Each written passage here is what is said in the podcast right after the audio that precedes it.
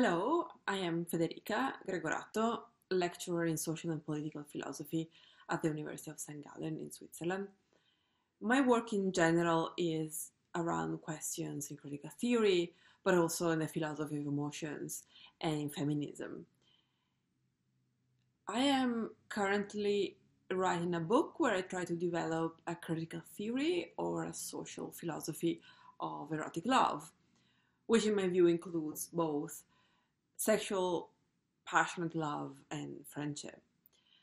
So, in the middle of the many messy, interrelated, overlapping crises that COVID 19 has triggered, in the middle of the many problems we face, the question bothering my research is the following Is the pandemic going to change our practices of love, friendship, kinship, and sex, but also our modalities to conceive of them, our conceptions of them? And I believe this is a, an important, a central question that should be also be of interest for critical theorists. So the ways in which we are experiencing right now our bodies, others' bodies, our desires, emotions, theirs, the new scales of proximity and distance are going to have an impact on post corona relations. And there are both, um, there are reasons for both optimism and um, pessimism. On the one hand, some things that we have come to value today for allegedly good reasons might not be finding a place in the new world anymore. But also, on the other hand, the immense challenge we are facing right now might represent an opportunity for emancipation, for liberation, liberation from certain bad habits. Let's see. But um, what is love actually? And by actually, I mean now, but I also here mean what it might and could become. And the answer to this question, as you know, has been from the very beginning of philosophy and literature a very tricky one. And right now, moreover, it is difficult to make predictions. We are still in an early phase of experience. Uncertainty, fears, vague hopes, but also the need to cling to what we already know are the prevailing emotional states. So I want to talk first about something that for me is a habitual and thus comforting perspective. I want to begin, namely, with Hegel's famous, more or less famous, formulation definition, according to which love is being with oneself in another, bei sich selbst sein in einem anderen. Or, in other words, love is being at home, zu Hause, in another. Well, Hegel is here actually describing the nature of freedom. He's saying that freedom is being at home in another. But love is precisely, for Hegel, the better, the most immediate understand and understandable example of this kind of freedom.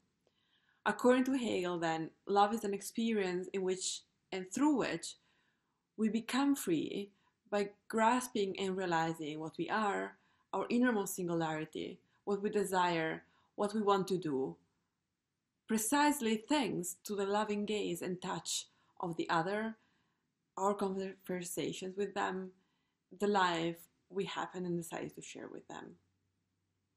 We are both one and many here. As a we, a couple, a small group of persons, we act and feel in ways that would not have been possible outside of this loving collectivity. This is not an absorbing we, though, in which we lose ourselves. Lovers have their ways to find themselves back in what they are and desire as particular and determined beings. This movement back or forward to interdependent individuality is a break off and within the loving bond, but at the same time it is an enabled by the love bond itself. Note that for Hegel, love is not just an emotion, Love is rather a social bond, a type of social relationship which is triggered by emotion, which is put in motion by emotion or by feeling, which is an affective natural force that must be recognized in its own right, given its place in ethical and political constellations of material and um, of material practices and institutions. Hegel's metaphor of the home as a social sphere space of love and freedom is particularly relevant and striking at the time of the coronavirus. Hashtags stay at home or more aggressively stay the fuck home have become at the moment the leading ethical moral imperatives guiding our life in common. The hashtag is a strong appeal to individual responsibility and reason. In some countries, it seems that it is the individual that has to carry the heaviest burden of this responsibility by avoiding any unnecessary social contact, by giving up any pleasure outside of the walls of the house, by making their small children giving up these pleasures as well. And the unlucky worker who is forced to go to to um, leave uh, the house to go to work is often insulted and even reported by angry neighbors watching and judging from the windows. Interestingly, the moral and ethical imperative to stay at home for those who can afford it is justified on the basis of arguments that have a decisive Hegelian flavor stay at home does not have to be seen as a command from above, but as something that we must um, and want and that we might want to choose. This new condition of immobility, a sort of never ending lazy weekend, might be taken as a chance to reconnect with our partner, kids, but also with ourselves. We can finally dedicate ourselves to that hobby we have had never time for um, deeply clean the apartment learn how to bake bread and so on and so forth the most refined version of the hegelian order of justification includes also prescription the prescription to revise our current neoliberal too individualistic notion of freedom we should namely stop to see, to view freedom as the power and permission to do whatever we want to as individuals, to go wherever we fancy to. Freedom must be rather understood as a collective project. We cannot be free alone. In order to experience freedom, we have to experience also bonds of solidarity with others, also with strangers, and do those things that we know will make our collectivity thrive or, well, at least survive. Freedom is hence not absence of limitations, but is the endorsement of those limitations that we know are there to protect us and even to make us into better versions of ourselves. Freedom is namely being at home in the world we share with others. Hegelian, of course, rejoice. Um, for Hegel, the private home of the bourgeois family is the sphere properly assigned not only to family affection, but also to sexual and romantic love.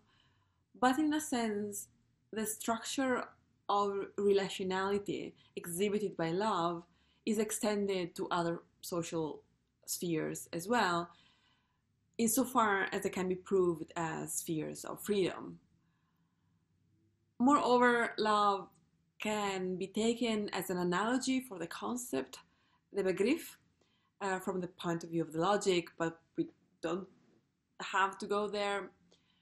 But we might want to argue that in the pandemic, the love experienced by staying at home can be projected outside as well, becoming another kind of love, of course, more rarefied and abstract, something though that is able to connect all members of our communities and maybe of the whole globe. This love is the hope that we are going to make it if we stick together, that everything will be good, provided we comply with the rules, that we do not disobey. Here, I believe some problems cannot but arise. The first one can be expressed by citing and expanding Sartre, Sartre's formula hell is other people, which right now might become hell is other people, including our loved ones. As many have already rightly remarked, for many people, especially for women and children, one's home is not a safe space at all. The risk of being beaten, attacked, and even killed by someone who, is, who claims to be in love with us is certainly not a novelty. However, the imperative to stay at home as much as possible right now does represent a powerful, a powerful discouragement for women to go out and seek help. Even finding the place and the time to make a phone call might become tricky, and we have already um, had examples of this. Less dramatically, one might also object that certain households are spaces not of freedom but of alienation on many emotional and psychological levels. The place we thought we had freely chosen as, as our physical and sentimental duel might reveal itself as a suffocating cage. And not just because, not only because we are observing it now through the lens of captivity. On a closer look, however, this Sartrean skepticism is not properly a critique of, a critique of Hegel's account. Phenomena of domestic violence and alienation are social problems, huge problems, but not um, problems for Hegel. They might even add value to the Hegelian framework insofar as they um, can reveal it in its diagnostic side. These situations are in fact bad precisely because they do not realize the concept of freedom as home that Hegel had in mind. But I want to insist in questioning the metaphor of the home and its intrinsic conservative flavor. Why should love, friendship, sexual pleasures, and cares be activities to be experienced within the intimate privacy of the household and not as something that occurs outside, in the streets, in public spaces, at the seaside. And um, I want to be clear, I'm not questioning the necessity and the wisdom that we should all have to try to stay at home as much as possible. I'm not saying that we have to go out now. What I'm doing is questioning a conception, an image of love, and its conceptualization among the Hegelian lines. For Hegel's definition comes with a baggage that risks now to become hegemonic even more than before, and to establish itself as the only good and legitimate practice. I want to draw attention to the fact that there is a strong connection between the metaphor of one's home and a certain model of loving relationship a model that embraces and strengthens certain traditional patterns, like, for example, monogamy, but also the sharp distinction between romantic, committed, long term, um, um, like relationships like marriages, and equally committed, but maybe less romantic and sexual relationships like friendship. And it's becoming more and more clear these days that our home our home is where our private primary relationship is if we have one. And our primary relationships look a lot in our societies like marriages secondary relationships then have to be put in standby for the moment or maybe forgotten traveling home during a lockdown is justified might be justified when going to be reunited with your long term partner, better if an official one, but not to see your best friends or your unofficial affairs. Certain bodies count now more than others when it comes to the authorization of touching a hand, a cheek, and of having sex. You are allowed to visit and hold your own kids, but not your friends' kids. You are allowed to fuck your cohabitant companion, provided she is healthy and not at risk, but forget about the girlfriends who, who you don't share an apartment with, sex workers, and strangers. But there, there is a response to this worry, which is the fact that the idea of a home as a concrete space of freedom does not have to be restricted within the intimacy non intimacy of one's physical apartment, house, garden, within the boundaries of what one, of what one already knows. Freedom and love are not static conditions. They encompass, they are processes, movements, the movement of exploration, of experiment, trespassing private property, the space in between where you are now and where you will happen to be without knowing it yet. And by the way, this could be the case also with a partner you share the intimacy of a physical home with. But maybe, as Theodor Adorno reminds us, contra Hegel, maybe it is part of morality not being at home in one's home. And remember, Adorno was saying this as a kind of guilty, maybe impossible solidarity with those who do not have the, the, the luxury of a proper home, the homeless and the refugees. But I'm also thinking of what Foucault said about being naked and not in the Agamben sense of nuda vita. Foucault, in his beautiful interview on friendship as a way of life, said that to be naked among men means to be together, interact, and share lives outside of the institutional relations, family, and professions. In this type of friendship, one faces the other without terms or convenient words, free from ready made formulas. And it is because these relationships are formless that they can contribute to give rise to new forms of life, reopen affective and relational virtualities, namely possibilities to conceive of and organize our life in common differently in alternative ways. But I want now to consider a valuable objection to the worry I have just formulated, which is a worry connected to the too conservative implication of the metaphor of the home. And this is an objection that hinges upon a term actually used by Foucault in this interview, which is virtuality. Some optimist digital literate might in fact protest now. Why, um, why we don't have to go back or reinforce some traditional conception of love here. Communication technology is uh, on our side. We might be stuck within walls that are too narrow, and yet internet, Skype, WhatsApp, Zoom, and you name it, are doors open to endless, almost endless possibilities. Lovers divided by quarantine measures can de facto successfully and beautifully communicate without abiding by traditional norms. Rediscover or discover for the first time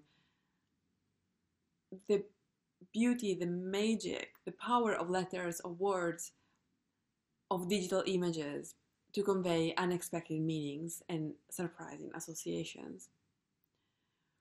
When the pressure of physical presence is slackened, new words and modes and, and modes of beings mediated by the power of imagination, are to reveal their colors.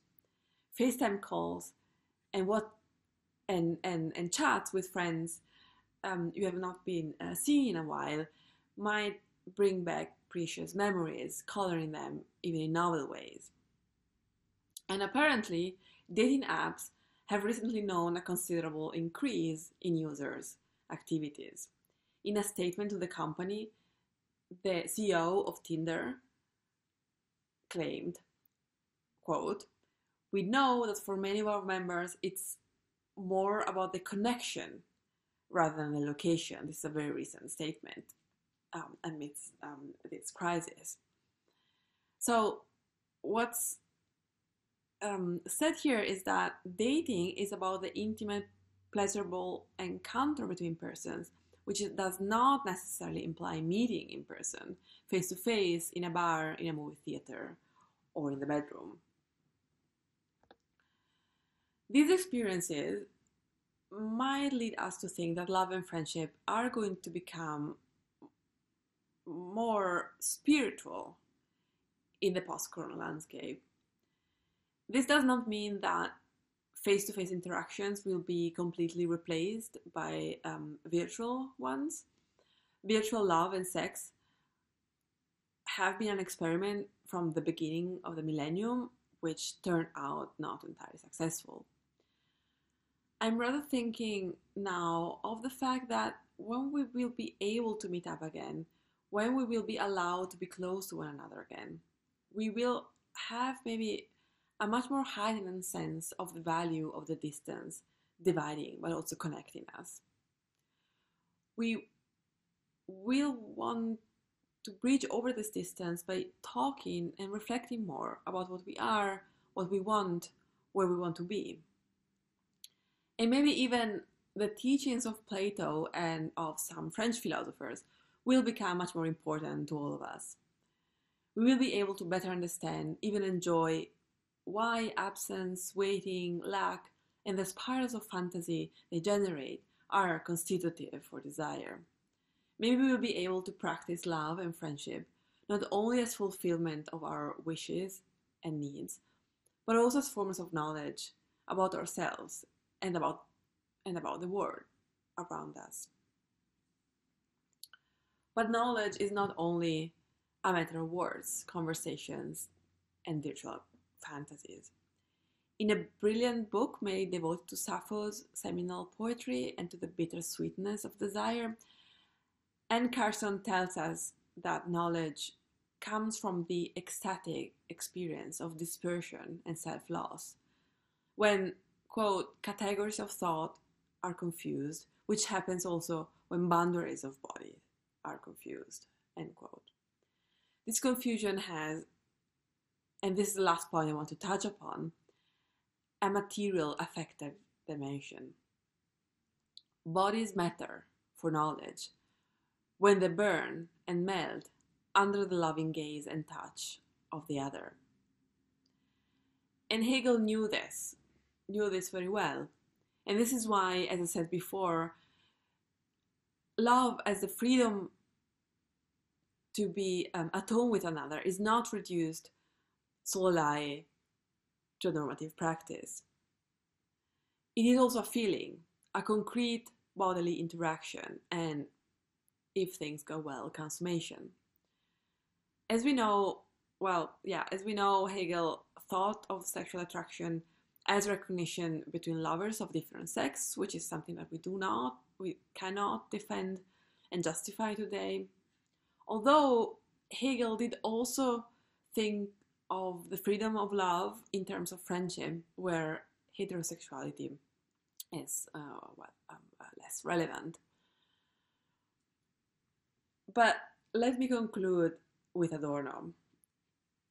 For Adorno, the figure that better traces the state of conciliation and happiness and love, both between human beings and between human beings and nature, is Eichendorff's figure of das schöne Fremde, beautiful, the beautiful stranger, or strangeness. The other, the lover, the friend, quote, remains what is distant and different in the proximity that is granted beyond the heterogeneous, and beyond that which is one's own. End quote.